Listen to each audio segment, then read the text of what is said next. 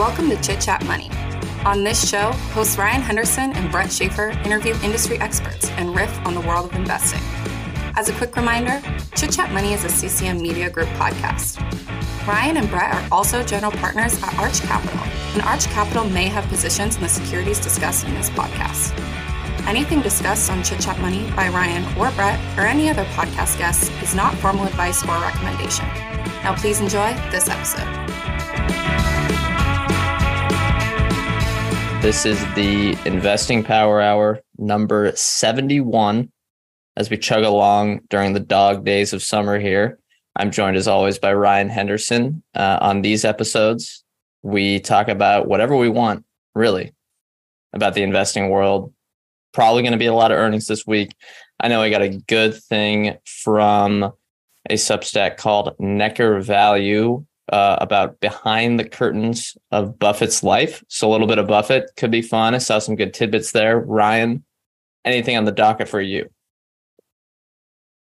Uh, I've been swamped this week in earnings and just work in general, so I haven't had as much time to kind of do that much reading. But I saw, I don't think last last week we didn't speak about Amazon's earnings, right? Because no, we didn't. Yeah, because I was late. Yeah. yeah, that'll be interesting. And then Icahn Enterprises, after the short report, um, they ended up having to cut their dividend by fifty percent. So looks like I mean that's really all I know about it. So I guess that's my whole story. But we're gonna have to cover the poster in my behind me here. Uh, yeah, for those yeah, that the, don't know, for those that are listening, Brett has a poster behind him with Buffett, Munger, and Carl Icahn. So it aged poorly. It did. It has. Well, you know, the story's not over yet, but it seems like they're in a tough situation and kind of strangely got ahead of their skis there. But Ryan, why don't you want to talk Amazon first? Why don't you go first on that one? What, what were your thoughts? Well, I thought it was a really good quarter, same as everyone else. Um, it's one of those them and Google. It just feels so easy to own, and it's funny. Like we were non the Magnificent Seven. We kind of avoided owning for a long time, not necessarily on purpose, but we just I don't know. Maybe it was just because they were so big we kind of thought what's left in terms of like edge there? What kind of like what's uh, can it really grow that much? And i gotta say switching teams and moving to the the cheerleaders for the magnificent seven i am all on board because now i i look at all the takes that are like you can't beat the s&p owning the magnificent seven you got to be in like small cap and special situations and i'm like no, that just isn't true. Here we are. It's uh, Amazon had a great report, and it just kind of reminds me how well some of these companies are really run and kind of the vast resources and the advantages that they have now at this point. Amazon's retail business turned to profitability. I question whether or not, I mean, advertising is included in there, and that's 22, that's $41 billion of pure margin, pretty much. So I question how profitable the actual retail like delivery business is. Probably not very profitable. Um, but it's, I mean, advertising is a part of that business. So um, in aggregate, it was profitable both between the international segment and the North American combined, which is a huge improvement from last year. They talked about the cost savings that they're generating moving to like these new smaller regional hubs instead of one big national delivery network. Um, AWS reaccelerated, I guess, or it's like no, stabilizing. Uh, that, stabilizing, stabilizing, re- reaccelerating is not the right term, but I guess it's stable. Reaccelerating relative to their expectations from last quarter. the th- yeah, the third derivative is is coming into play there. No, it's uh, no, okay. I mean, Willis Cap on Twitter had this take that I think he was semi joking, but also not. Yeah, it was when Amazon was, I think it was like in the 90s, like not like $90 a share area. He basically said, fast forward one year, AWS has reaccelerated, retail is profitable again. Amazon's a $200 stock. Now, it's not a $200 stock, but I think he he may end up being right on both those two big assumptions and I'm kind of bummed because we sized the position pretty small.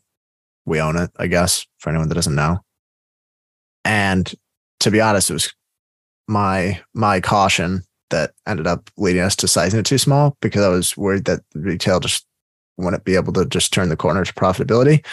Dead wrong.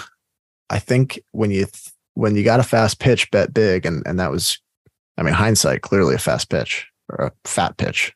Yeah, uh, you know, we'll uh we'll let it slide. Or I guess the other, I'm the only other person on the investing team, so we've talked about it's important to not, you know, everyone's going to have mistakes. Uh, I made plenty of them. The I think the one thing I'd push back on you there is that I don't think it's that retail is necessarily unprofitable. It's that they're still profitable despite the fact that they're investing a ton in Alexa, they're investing a ton of these generative AI things for whatever reason. They're investing a ton in this healthcare stuff, Project Kuiper. The list goes on and on and on.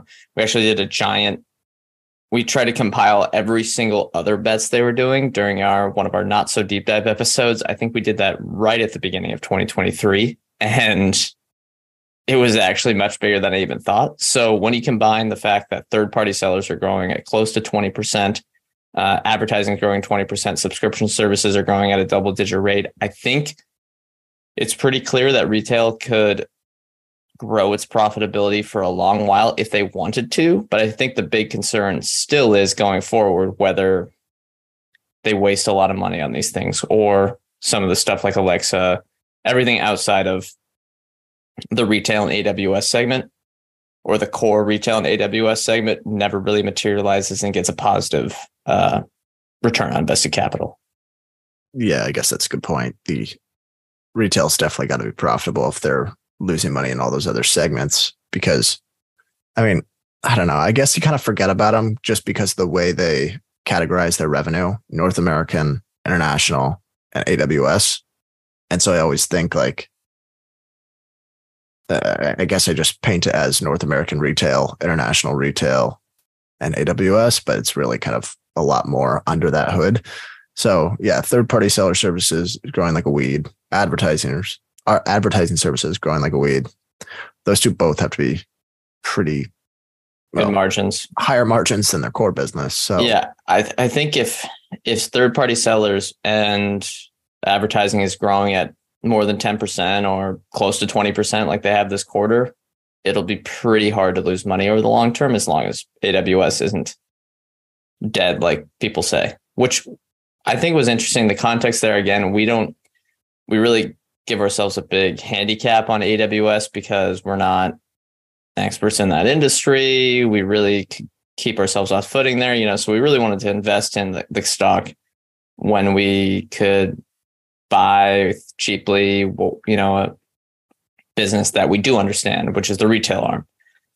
But the note they had on AWS was that, like, they, they tried to put into context for the investors where they said that everyone's pulling back, they're optimizing spend for their customers. And so they're decreasing costs for a lot of their customers that were existing, but they still grew revenue 12% on a giant revenue base.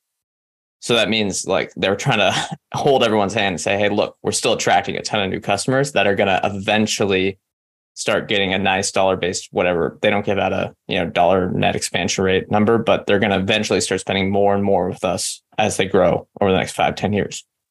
We do have a question in the chat from mark usa says can't stay for the live show but we'll catch up later. If you guys could give your quick view on nelnet earnings it would be appreciated.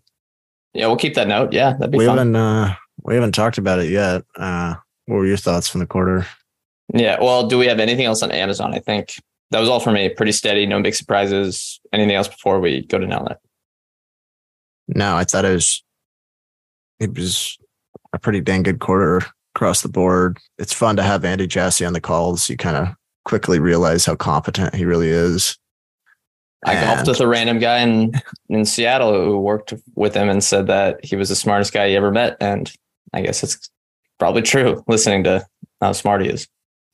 Yeah, and I I'm just I've kind of been looking at the numbers, revisiting them for some articles I've written about Amazon, and it they spent $41 billion in capex in 2020 61 billion in 2021 and 63 billion in 2022 i just don't know any and now i'd say probably half of that maybe 60% of that has been like fulfillment network delivery and the other half and uh, there's other stuff in there as well but the other half is kind of uh, server space for aws i don't understand how companies could compete with that I mean, Microsoft maybe on the cloud front, but there's no delivery business that's going to be able to invest that much money. And it's just kind of, as long as they have the right people in there and they're willing to invest that much money, they're just going to deepen their moat every year. When you need mealtime inspiration, it's worth shopping Kroger, where you'll find over 30,000 mouthwatering choices that excite your inner foodie. And no matter what tasty choice you make, you'll enjoy our everyday low prices, plus extra ways to save, like digital coupons worth over $600 each week. You can also save up to $1 off per gallon at the pump with fuel points. More savings and more inspiring flavors make shopping Kroger worth it every time. Kroger, fresh for everyone. Fuel restrictions apply. Another day is here, and you're ready for it. What to wear? Check. Breakfast, lunch, and dinner? Check. Planning for what's next and how to save for it? That's where Bank of America can help. For your financial to-dos, Bank of America has experts ready to help get you closer to your goals. Get started at one of our local financial centers or 24-7 in our mobile banking app. Find a location near you at bankofamerica.com slash talk to us. What would you like the power to do? Mobile banking requires downloading the app and is only available for select devices. Message and data rates may apply. Bank of America and a member FDIC. Yeah. I think one concern in the near term is that the UPS contract got revised and the salaries got raised a ton. So that could maybe put a lot of pressure on the wages over at delivery warehouses, that type of stuff. But you know, they get a lot of flack that- for that. They get a lot of Did you flack see for that that. thing about that? What do they deliver? Five packages an hour? You see that tweet or whatever? no, I didn't. Uh, it was one of our, uh, I guess, idols, Jason Calacanis. Uh, and we don't usually, I'm not criticizing by name because I, he's had some takes that I like, takes I don't like. I have nothing. He's definitely not. There's nothing. the, you know, He's of not the the all, yeah, of the all in pod, he's maybe the one I like. yeah, you know, he gets a bad rap sometimes, I think, but um, some of that's probably self inflicted. He had this like tweet. He's like, can't believe UPS drivers are making this much money. He's like, he tried to do the math to like, what's the revenue per package they deliver? And he's like, what are they, how many packages are they delivering an hour? What, five? oh boy. Everyone was like, okay, so he's never worked a labor job. Yeah. Well, that's how it goes. I think they yeah, they should get paid I do think a sometimes lot they, more than they do, but yeah, I, I think, I mean, it's a hard job. they make everyone feel great whenever the people see them. Their package is getting delivered. It's fantastic, and it is a hard job. But the, uh, I think sometimes all their tweets, it's like, okay, this makes sense, makes sense, and there's one crazy thing, and then it's just engagement bait, and it works. That's true. Well, now that you get paid for that, Yeah, what, that's true. what do you, what do you think you're going to do for engagement bait? I, I I always do well with stock based compensation stuff, but it never really goes fully viral. It's too niche. I might do uh, just big tech, like Oh, and just tweet know, about big tech. cheerleading. Yeah, I did like a tweet about like Google's cloud operating margins and how they've improved, and it just like goes viral because I mean those have the biggest shareholder bases, and people just want to like ch- you know cheer for their companies. So Yeah. I think Um, maybe we got to start hopping onto the Tesla. You know, and uh, if if you tweet positive things about that, it's another big shareholder base. You just gotta Buffett Buffett quotes gold, crypto, Tesla. even if you don't have any investments in them, just tracking them and tweeting stuff about them, you're gonna get more engagement. Yeah, Sorry, our Nelnet tweets don't really seem to do a whole lot. that's true. There's about 10 of us on there that follow the company, but that's a good segue, Ryan. What do you think of the quarter? Seems pretty standard to me, except they're just getting compressed. Uh, their net interest margin is getting compressed like a lot of other financials. So they'll hopefully work through that. Yeah, it's kind of hard to have a whole lot of takeaways from this because, first of all, there isn't always that much color provided. There's really not a lot of color provided at Like all. Like, why why did it happen? Why did anything happen? They don't tell us. Yeah. And so you kind of, it really is. And I hate saying this, but it's just a bunch of trust and management essentially is what you have to have. And um, they've proven that it's worth trusting them, but the GAAP numbers are kind of, yes, the net interest margin was getting compressed. So that's a bummer. Plus, the, I mean, just the student loan book is shrinking. And then on top of it, the student loan servicing, the it's not going to factor in the what do they call it? The end of the moratorium which is going to be september. I think it's official this time. It's going to be september. Um, Yeah. so that'll kind of help the loan servicing segment. And then i don't know the the really the headline numbers looked kind of bad but if you look at the underlying businesses everything looked pretty good. I thought they were Their GAAP, adding- their yeah, their GAAP net income is always choppy. yeah, they were lending a lot at the bank, although it's still a small part of the business. They were they grew the Nelnet business services quickly. Revenue was up, operating income was up there, and loan servicing is kind of in a weird uh, middle ground right now. But all in all, I mean, I didn't really have a whole lot of takeaways. I think a lot of the shareholders are the same here, where they see it and they're like, I don't know what to do with this. And the stock just barely moves. Yeah, I saw it was down a little bit. I think people may have been surprised with that margin compression, but yeah, I kind of throw my hands up whenever there's a quarter for for Nelnet. They'll it's more of kind of looking at the long term trend. I I like to track maybe book value growth. I think that's not a bad thing for a company like this. They're also making investments. I like to track what they're investing in because they kind of give that out. I think they made a decent amount of new solar investments this quarter, which is interesting. So keep tracking that. But besides, there's not really much else. The loan book's going to do what it is. The loan servicing is kind of paused. I think the well, another KPI I really like to look at is the you said business services, but it's just that education software and payment stuff. I really like to look at revenue for that because that is high margin. That is one that's pretty easy to understand what the margins can be for them there. So the fact that that's growing pretty quickly was probably the biggest highlight for me. yeah, sorry if we don't have any more exciting takes, and sorry if you've already left by this point because I know you for the whole live show. But um, I guess what else do you have? What uh, anything other news wise? I did see, an, you know, I guess no one cares about inflation anymore, but it came out today.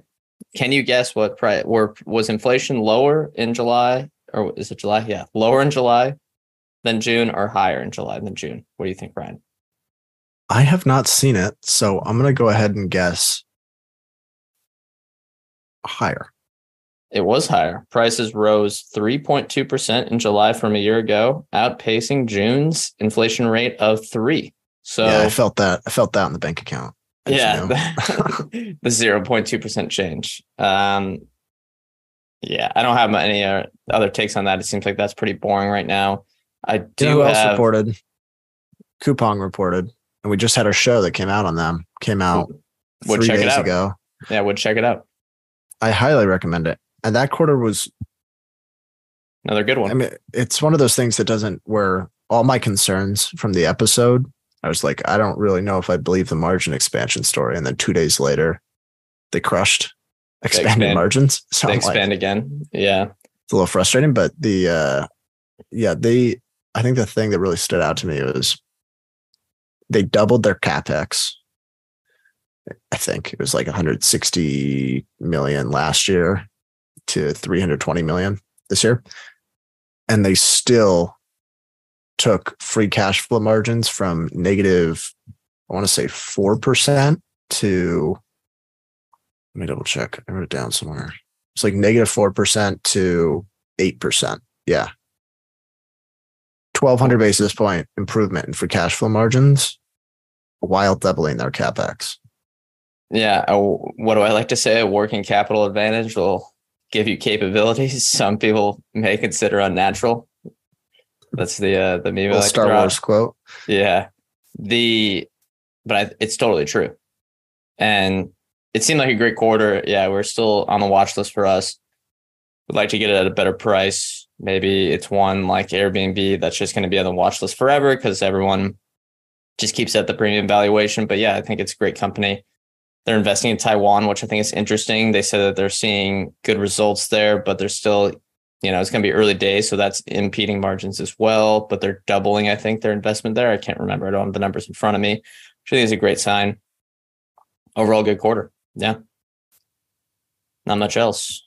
All right. Oh, we got a, a comment from, oh, Mads Capital on He's a fun Twitter account. Glad that you guys are on board. The shift from first party to third party and ads were the main reason I flipped bullish in May 2022. Historically, they've teased margin leverage after investment cycles too. Uh, he says needs something to create engagement for FinTwit that Nelnet can't. LOL. Thank you for the show. Yeah, well, we do have to I mean, start calling perfect. it. He's he's great at that. He just did the value trap basket and just did a whole bunch of very popular tickers. That's true. The, it's that. it's bound to get engagement. I think if we called Nelnet the next Berkshire, that's what I always do for the Motley Fool. So honestly, that could work. I just feel so crummy when I say that sometimes. Yeah, but do you like getting article bonuses, Ryan, or not? Yes. The uh what was I gonna say here? Yeah, I mean that I couldn't find the quote, but I thought there was a time when Bez when Bezos was still around where he's like, kind of said something along the lines of buckle up. This is going to be a huge investment period. That was right at the start of COVID. First quarter earnings call after COVID. It was during the call. I think so. Or the letter. Or the I didn't find it in release. the letter, so I think it must have been in the call. But he said that, and everyone's like, "Oh yeah, okay, here we go, big investment period." And then the yeah. investments happened, and everyone's like, "What's going on? Why? Why are we unprofitable?" yeah, and then they blame Jassy. you know, like, like bring Bezos back. We need him. Yeah. All He's right, the one yeah. that wanted to do all this. Yeah. Mads Capital says, I'm sorry for that, guys. Match will make a comeback soon. He put that in the value trap basket. It's all right. I think I'm for honestly, there's a couple quarter, there's a couple companies this quarter, Spotify, IAC, that were pretty disappointing. Match, really not. So uh, I'm feeling good about that one, but maybe that's, you know, it's a trap kind of kind of thing. Yeah there was there was some bummer quarters. You know what's funny? This match I thought had a good quarter. Yeah, I would have I would have guessed the stock would be in the fifties, but I can never predict it.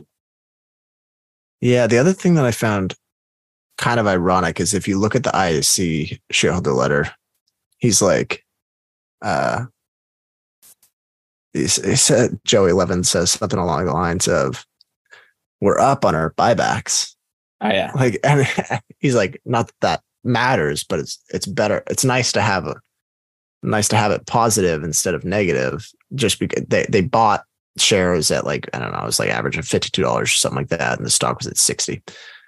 And then like you wrote that, and now the stock's got to trade back down to fifty two. Yeah, I think. Uh, let me pull it up right now. Oh wait. Uh, it's at 58, but still, it did collapse a lot right after they reported. Yeah. I mean, I guess it was right, but you just don't even need to put that in the letter. Yeah, I, I I'm all for that buyback, but yeah. Okay. Well, do you want to talk about these interesting nuggets from interviews with Alice Schroeder, who wrote the Snowball? Yes. Okay.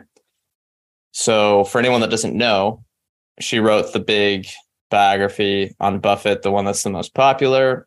She spent, I think, estimated 2,000 hours with him over what had to have been multiple years, profiling him for the book, interviewing everyone. But when it got published, Buffett may have thought it got too personal or something like that, too much into his personal life. So he kind of got really mad at her and hasn't really talked to her much since. So she, uh, I guess, is a little open about not just being positive about stuff he does. Uh, so there was this interesting quote or article from Neckar Substack. Uh, the guy that writes it is Frederik. I can't pronounce your last name. Excuse me, Gieschen. He's on. He's on Twitter. I think he's German, so hard hard to pronounce your name. Apologies, Frederik. But there was some interesting quotes here. So let me just find one about. I got to scroll down here. Okay.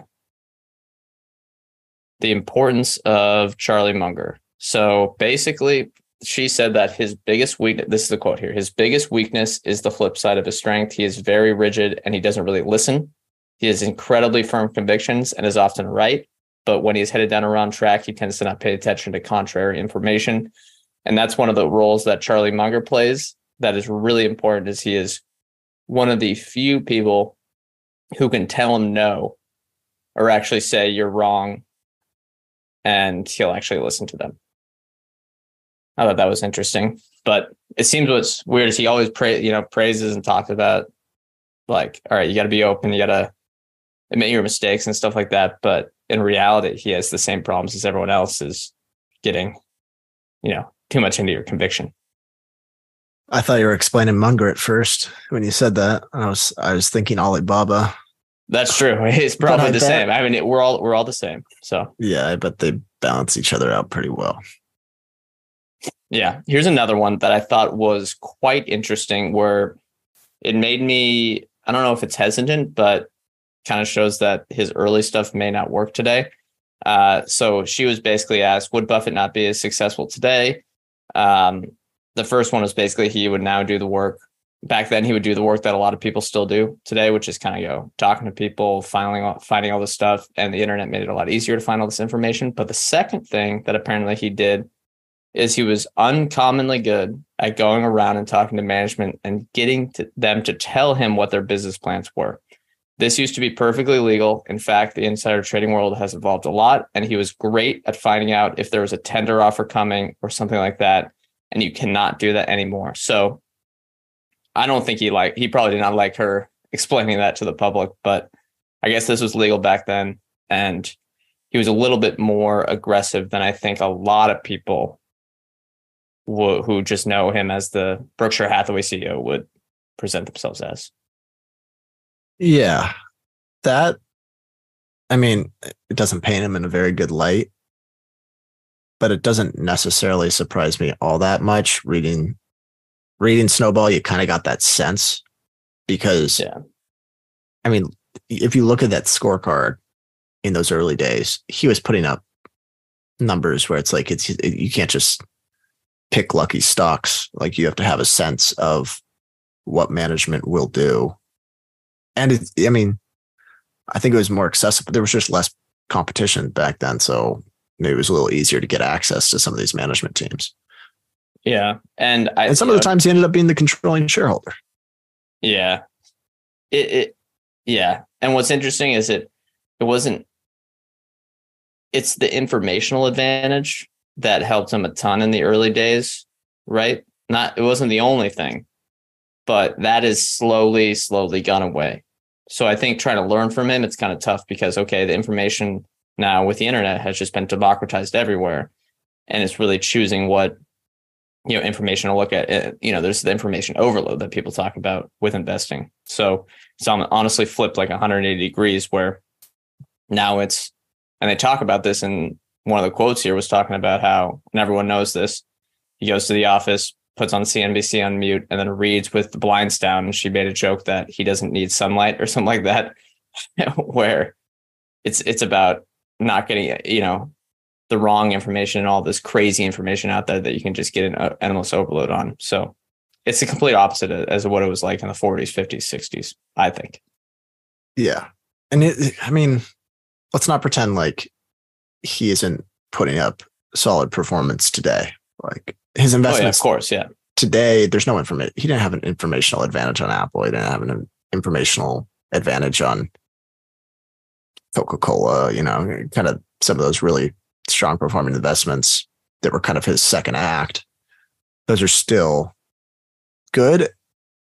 And the other part is yes, he adapted his style the way he needed to, but let's not pretend like getting that informational advantage he wasn't a byproduct of him working harder than most people because yeah. he worked way harder than most analysts investment managers out there.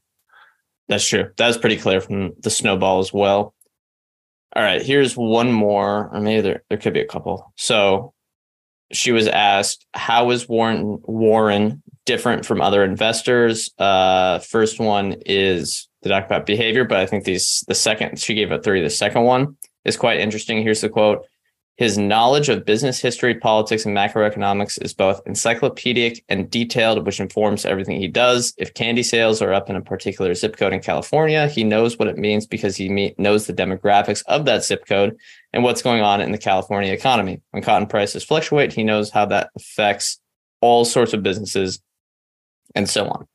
So that's one that I don't think people can really learn from is just having a crazy memory. But I thought that was quite interesting where he talks about again he's like oh anyone can do what i do and anyone can anyone can do this. You just have to have a nice psychological temper. You, you don't have to get over emotional and you just buy business at a cheap price. But in reality i think a lot of what made him successful is that he was just incredibly smart. But he can't tell say that to the national audience at the shareholder meetings now. Yeah i mean certainly gifted memory wise but once again i it does like he he read voraciously and frankly but i think but like he, 90% he, of his waking hours. Yeah and but here's the thing it was like 12 hours straight a day and that's literally not possible for 99.9999% of the population. Like i can't do that i can only do a couple hours a day. So I mean, the, and it's also I mean, half the time people don't even have the, the opportunity to do that. Like, you know, they have other well, commitments. Did, yeah. I mean, he did sacrifice basically anything else in his life, family, any sort of vacations, whatever.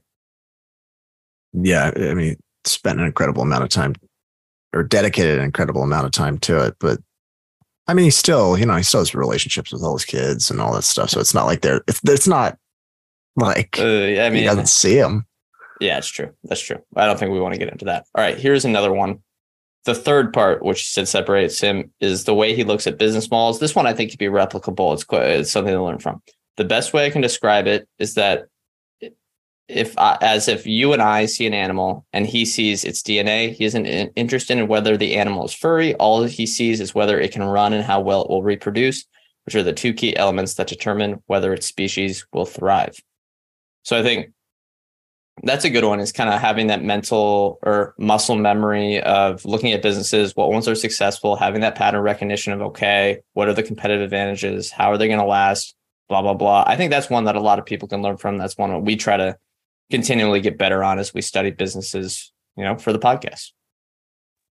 Yeah i think i'd like to think that i've that we've improved on that over time getting a better st- sense of like the fabric of what these businesses really are and what what's important in terms of driving their performance over the long run. Uh, I think it's kind of interesting that we looked at AutoZone today because it, we're going to be talking about that probably in a couple hours here for a not so deep dive. And it's one of those where the how how easily can they reproduce? I mean, it's replicable. It's a simple model they grow like kind of at a just a consistent rate. Little teaser, yeah. probably best. Man- we talked about we've had a streak of great management teams. Coupang, I was like, this may be the best managed team of new companies. AutoZone could be the best management we've ever looked at. Yeah. All right. Yeah, I Here's wonder an- if he's ever been in. It seems like a Buffett style. Yeah, maybe business. he never got cheap enough. I don't he te- I don't think he likes retail as much. Remember, he kind of was hesitant on Walmart, you know, when he should have bought that. I think he would maybe say the same thing about AutoZone. Um, maybe it's something he didn't understand as much. Maybe he didn't like the automotive market, but I think he's just really hesitant on retail. Yeah, he definitely under can understand it. He understood Walmart, but he's just hesitant compared to something like Coca Cola or American Express, which are a little more capital light. I think here's the or uh, as I say, and it's funny, AutoZone and Walmart have very much a similar blueprint in terms of what made them successful. I think they were actually friends, Sam Walton and the founder of AutoZone. Uh, I think Pitt Hyde was on the board of Walmart for a long time. So yeah, it feels like, I don't know. It feels like a simple business that he would have understood though. Okay. Yeah, I understand. Or I agree. I didn't mean to say that. I, I definitely agree. The last part here, I think this is one that anyone can take away from any listener here. Three step investment process for Warren Buffett. This is from her Reddit AMA. Uh, first one, I think we can all take away from this. We try to basically uh, base our investments off of this kind of thing as well. First, is it an addressable investment? He rules out a lot of stuff that has too much tail risk or he has no edge on in the market. For example, thinking he can be smarter at buying Johnson Johnson than everyone is essentially market timing. Warren rules out that out unless he has some insight he is convinced no one else has. Example, probably Apple. He may not always be right, but his approach and works over time. So basically, do you understand this one? And is it understandable for you? So something like that. Second, downside protection. This is probably one that we would hopefully needed to learn earlier. He looks for multiple ways to avoid losing money. If you look at the preferred stock deals he did after the financial crisis, he fenced in these companies and built in so many ways to avoid losing money. It was almost funny. He would he will pass on huge upside opportunities if he can't get downside protection. I think that's one a lot of people take away from, and it's hard to understand and it's hard to do. But I think it's one you want to probably reiterate time and time again, and we try to reiterate Yeah, I don't think we're ever gonna. I don't think most people can build in the kind of margin of safety he was able to do in the later years because I mean he was like, like well, you said, yeah. I, I remember that what was it the Harley Davidson preferred, yeah. like you basically structure it so that you're the first person to get paid kind of thing. But it's uh, yeah, that's definitely something we've failed to do at times. Yeah. All right, last one. I think this one is one that is really important when identifying an investment opportunity, especially if you're kind of in the same Buffett type buy and hold camp or, you know, buy and hopefully never sell, is capital generating power. His focus is on how much capital an investment can produce that can be either reinvested within the business or elsewhere. So what she means by this is either the company has a long reinvestment runway at attractive return on invested capital, or they're going to return it to you through dividends and buybacks. That one is so simple, but I think is always underrated. Yeah, that I think the reinvestment runway is kind of an interesting one because identifying it, it's harder than the identifying the moat. I think it's pretty easy sometimes to identify when something is competitively advantaged, but a moat isn't that good or isn't that useful if you can't. Like returns on invested capital is nice, but you have to be able to invest that capital and I think that's harder sometimes to assess. Like, okay, I'm going to go back to the AutoZone, AutoZone example because we're talking about it today. Clearly, they generate good returns on the money they put into new stores, but they've got 6,200 stores in the United States. They've got 700 in California, 700 in Texas. Is there really room? Like, I guess I don't have a good sense on whether or not there's still room to invest more capital in the US and kind of put more stores down, or I don't understand the Mexican well, market, which is their second one. Yeah. Well, I'll hopefully help you out there as I was the one that's covering the industry there. It might be a little more attractive than you think, or maybe the layperson thinks as you'd probably think it's a more mature business. But I totally agree. The reinvestment runway is sometimes harder to evaluate, which is why I think the margin of safety with that is buying at a cheaper earnings multiple with a management team that will continue to buy back stock if the stock remains cheap, which can that's where a lot of your returns can come from. Um, if you buy a stock at a 10 times earnings yield, or excuse me, 10% earnings yield, they continue to buy back stock. It remains at a 10% earnings yield and the business is durable. So, or growing, you know, flat or growing, you're going to have decent returns. All right, here's maybe one other one, and I think this is one people know a lot about is his uh, disqualifying things, his quick, you know, judgments on a on a business opportunity or an investment opportunity. And she said, typically, and this is not well understood, although I think now it's understood.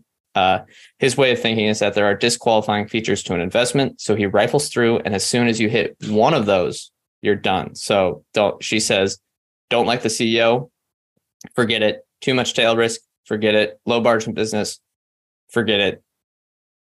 Stuff like that. I think that's one that a lot of investors can take away from where, yes, like if you don't like, if you, if the business looks great and the CEO you don't trust, the stock can still do really well. There's plenty of examples that we've had over the last five, six years of CEOs that make us nervous. They've done extremely well. I think it's probably even more prevalent during this time period, but I think the key is if you don't trust the CEO, you're not going to be able to trust if the stock draws down over 50%. Yeah. I mean, that's where I think insider ownership is such a big part. And I guess how much are they getting paid relative to their actual performance? It's hard. If someone asks, like, what are the red flags for a CEO? Like, I can't tell them. I just, I just Yeah, don't like him. I just don't like him. I I know, it's literally listened to to them. say. I listened to the AutoZone call and I was like, oh, this guy's legit. He's not a liar. Yeah. Like he's he's just honest. There's some I listen to and I'm like, you are just trying to make yourself look good and then get paid. Yeah. PayPal. I mean, you know. PayPal is a clear example of that. All all no names there, but the entire team. Yeah, hundred percent. I, I I'm not sure. You kind of. It's hard to describe like what what exactly makes one a good CEO, but when you see it, you know it, and I think you just have to study a lot of them to figure it out. But the AutoZone one, maybe it was. Did you listen to the recent conference call? Yes. Yeah. I don't want to belabor over AutoZone too much, but there was a like one of the analysts asked a pointed question, and he's like, "That was a very interesting way of phrasing it, but I appreciate your question." Yeah. That's- and he was like, they were like, well, you lost. Yeah. They're like, commercial's growing slower than one of your competitors right now. It was a bad quarter on commercial. And he's like, to be honest, you are right. Like, we need to be better. And that's all he said. And it's just a refresher because a lot of times management teams will try to spin it, you know, throw you through the spin cycle on that. But I think that's enough Buffett. That was a fun segment. Ryan, you had something else here Disney earnings. Maybe Roblox could be fun. Uh, but if you want to talk Disney, I can maybe pull up some Roblox numbers because we haven't looked at that at all. Uh, Did I have doing that? Did I have that pulled up? Uh, I thought you had Disney in the file here. Oh, never mind. You had Icahn. Well, no, I thought it was. but Disney. we can talk about Disney. I, I honestly haven't looked at it. Um, okay. Do you want to pull it up? have- see what have see what the numbers yeah. Have you taken a look at it yet? Uh, besides seeing a few charts on Twitter, now. I think it was bad, but that's another. Well, Let's, speaking of let's walk speaking, through it right now. Speaking of the spin cycle, Yeah. I mean Disney every time. I also, I literally just, I don't know. I just look for confirming evidence whenever I get Disney because I'm I don't really like Bob Iger, but um, okay. I'm going through it right now. Sorry if you hear clicks in the mic. No, I don't hear it. Revenue revenues grew four percent. Okay. Let's just go to the segments because I don't know. Segment results.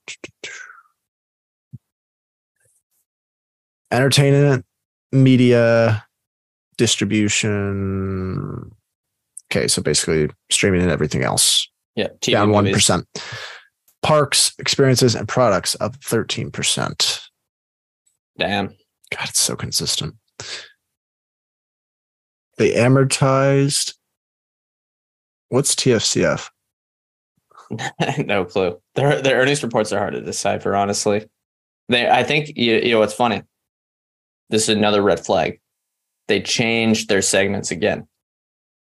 That is a big red flag. It really upsets me. Um, okay, here's the other thing.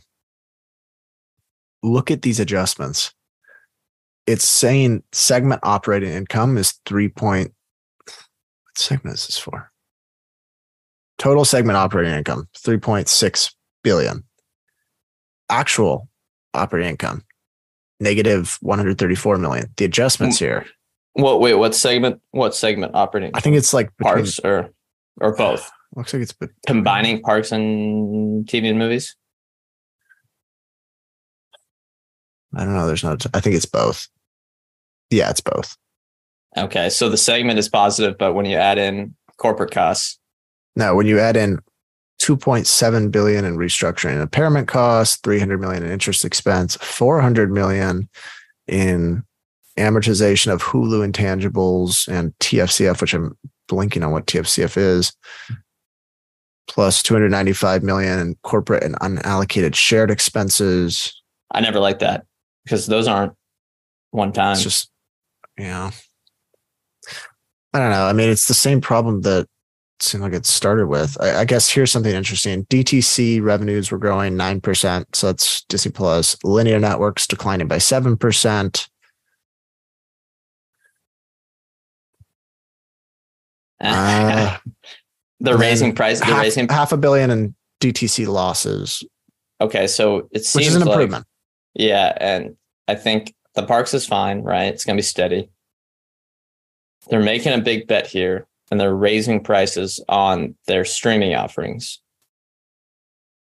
They're also trying to push people into ad or separate the cost between ad free and advertising supported. So I think maybe pushing more people to the advertising side do you think they can raise prices like they have on Disney Plus, Hulu, ESPN Plus? Because I, I don't well, think they really can.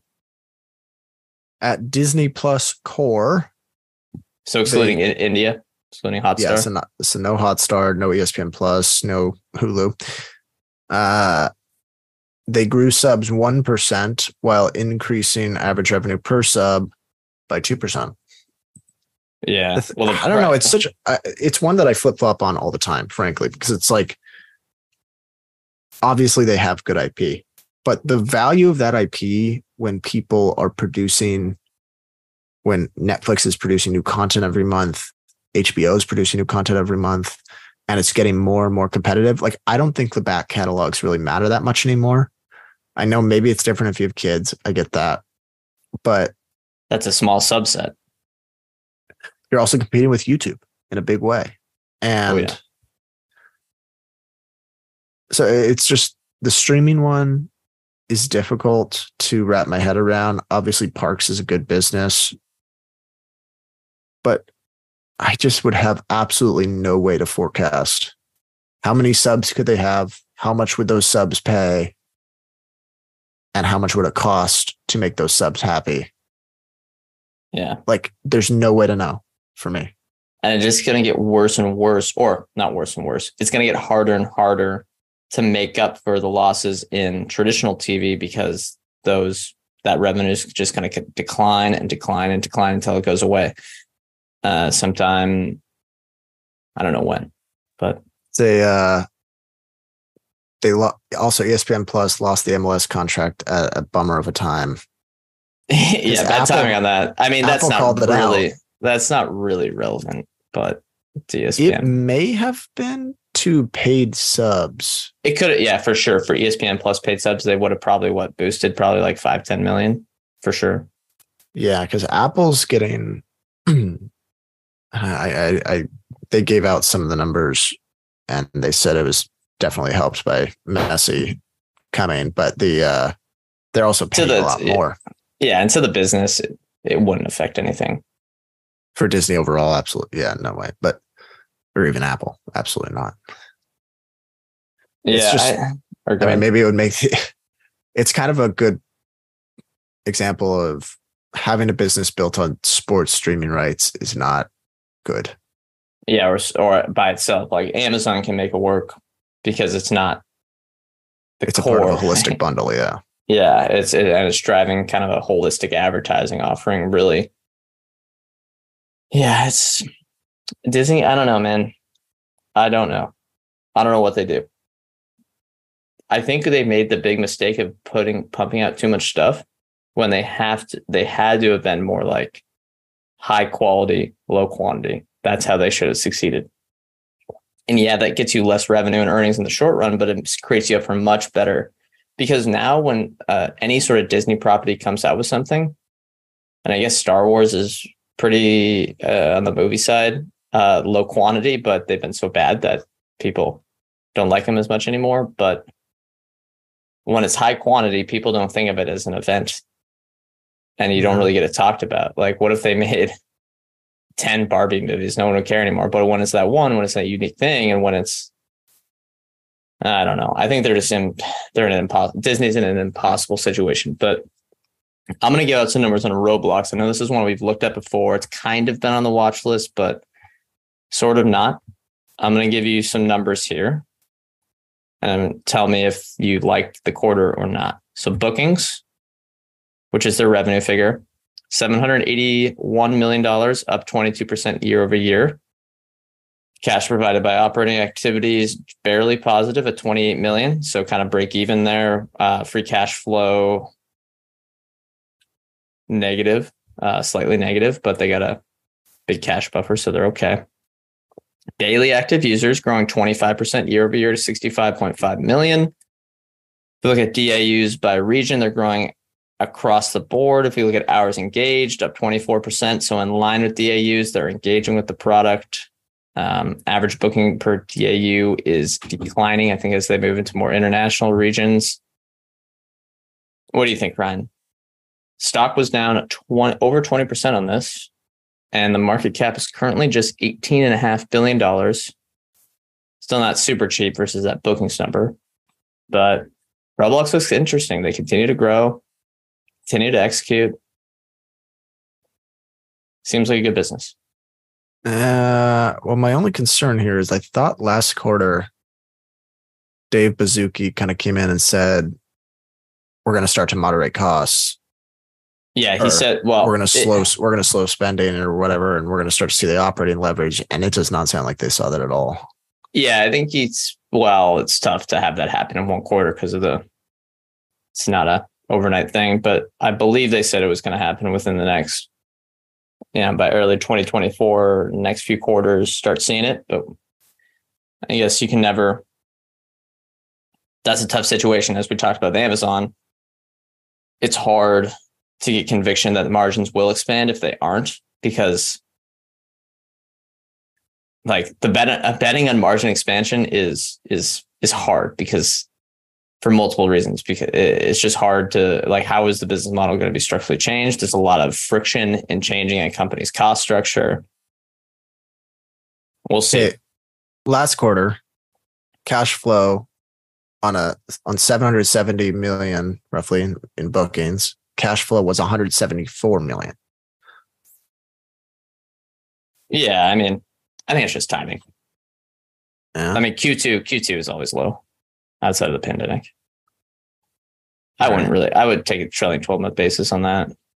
Maybe summer's summer's summer's weak. Summer's always weak for them because of a summer break. Yeah, it says we are entering an exciting phase of our business. As a result of our hiring over the past few years, we now have a robust, mature product development organization. We believe that with the momentum we see in bookings, we can now begin to slow our year over year increases in headcount and compensation should see operating leverage. Yeah, I guess it'll take time, but I mean, I do. I like the business, and my biggest concern when the company IPO'd was that there would be some sort of fluctuation in terms of engagement, or that there maybe there was like maybe it was just kind of like the Fortnite of the modern day because I know there's games within the games. It's kind of its own little digital universe, but at the end of the day, people are clicking on Roblox versus clicking on other games, clicking on other apps, choosing to spend their time there. So I thought maybe something would have come along and replaced it, but all the engagement trends have gotten better and they've got like, what is it? Freaking 70, 60, 70 million daily active users that spend like an hour and a half on there a day. So, yeah. And this is one where I think the moat, it's easy to track whether the moat is widening because if hours engaged are growing, I think the competitive advantage widens because if there's more hours engaged, that means there's more time for their developers to make money. So, yeah, I think over the like it's 100% not to YouTube's moat yet. And I think YouTube has one of the strongest moats in the world, but I think their end state could be there 10 years from now. I'm just not totally convinced it's going to happen. Yeah, and they've gotten to older users too, or they've aged up with their users as their users have gotten older. I still don't think it's ever going to be, you know, a 30 year old platform, but they're starting to capture more of the teenage demographic and 16 and up. We'll see though. We'll see. Yeah. Which even, interesting. I don't know how like 14 year old versus a seven year old, is there that much higher of a propensity to spend? Probably not. But 30 they generate plenty of bookings. I know, but they you think they're going to get to 30 year olds? If there's 30 year olds on the platform, they're probably not the 30 year olds you want. Eh, I don't know if they changed. Like it's there's a lot of stuff of changing. Not you know how it's like Minecrafty little kid type stuff now, but they're building a lot of tools for more professional style developers to build stuff on there. So I think over time they can build stuff where that's basically equivalent to what the publishers that 20, 30, 40 year old people are playing. I mean, So I see I see no reason why people want not to play that. happening. Yeah, but it- it's going to take multiple years. And they've seen, they said that their high, their fastest growing demographic is 17 to 24. And as that ages up, like they're, they're slowly, like they said, their strategy is to slowly move up to older and older and older. And I think that makes a lot of sense because the older people value the graphics better. So it's not there yet because it's a lot of it's streaming, a lot of it's third party development costs and stuff like that, or excuse me, third party development tools and they're not going to be able to create like a Call of Duty style game today or allow people to do that. But I think in many years or, you know, 10 years they could. It's going to be a long time, but I would say I agree with you in like a three to four year time span, but I wouldn't count them out giving their um, stated strategy over the next 10 years. Yeah. You know who else reported Marqeta? Do you remember them? Sure. Yeah. Why don't we go over them last? We got about four minutes here, I think. So, Well, the only thing that really happened. So remember, Block is like 78% of their bookings or whatever, or their volume. They renewed their agreement with the Cash App, which was like this big hang, big kind of overhang on the stock. But it looks like they got way worse terms. So apparently, Block's taking some of the payment volume themselves. Let me just go to what this guy says. Okay. Marqeta Cash App renewal comes at a 40% lower gross profit. well, This new contract will confuse the algos. Revenue estimated to decline 50%, but gross profit by 10% for Marqeta. Not sure. I think those two are a little counterintuitive, counterproductive. Uh, I guess gross profit concentration for block will be at about it's it's about 50% as opposed to revenue, which is higher. yeah, that's tough. It's- enormous. they're basically just an API to facilitate facilitate uh, crime. So that's not a bad business to be in, or excuse me, the underbanked, right? The uh, the cash card. Well- I mean, the cash app with that Bitcoin stuff is so like it would be so easy to do stuff illicitly, and getting approved for a cash card is like there's no review. there's nothing.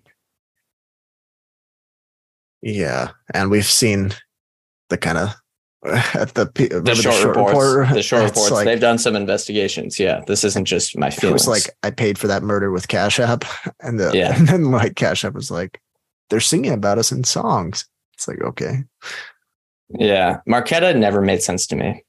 I gotta say, no, I mean it's just an area I don't understand that well. all these companies, why, why would I invest in you over Visa, Mastercard, and Amex? I don't, I don't get it. I don't get it. I would, if you study all these businesses, I don't understand these thoughts. But maybe it'll work. It's uh it's ten thirty on the West Coast. I think it's time. Yeah, we will. We had two minutes left because we Oh, did we started start late? All right. What else? Got anything? Um, what do you think of the? Did you look at Airbnb? Yeah, What did you think? Good. Yeah, I mean it's good across the board. It looked like supply was up like nineteen percent or something like that. Another right acceleration. across 7 million. Yeah, it feels like a platform that's just going to be it's just going to grow in relevance over the years. I just can't get comfortable with the valuation at all. You want to have a, uh, yeah, you want to have a, I don't know if this is a morbid thought. It's not a morbid thought. It's a morbid investing thought. I, I think I had a, it was either in a tweet or a blog post or something where I said the two, the three companies I'm most confident that are going to grow. This is like in 2020 or one I said was I was like Airbnb, Coupang, and Roblox, and I haven't made money on any of them yet. So yeah, but you'd I'm be never down, gonna own You'd be down on Coupang. I'd be down. You'd be down on Roblox. Yeah, You might be down in general. I mean, Oh, Airbnb yeah. had a hundred billion dollar market cap, didn't they? What are they at now? Yeah. But I think what's the frustrating part is that like all three of these, at one point you could have bought them for a decently. Right, Coupang was close to ten dollars a share. Airbnb was well below a hundred. Roblox, let me check what its low point was. Roblox at one point was at, it's getting pretty close to its low point. Maybe that was the time, but yeah, I'm a little more cynical about Roblox or skeptical about Roblox, I should say, than I Than am with Airbnb or Coupang. Coupon. yeah, I agree. I agree. Well, that's a great way to end it. Uh, we'll be talking AutoZone this week. Check out that Coupang episode. I think it was really interesting. We're talking share cannibals uh, for the rest of the month. So Lowe's, Discover Financial, and then Sprouts Farmers Market. Thank you all, everyone, for tuning in. Remember, we are not financial advisors. Anything we say on the show is not formal advice or recommendation.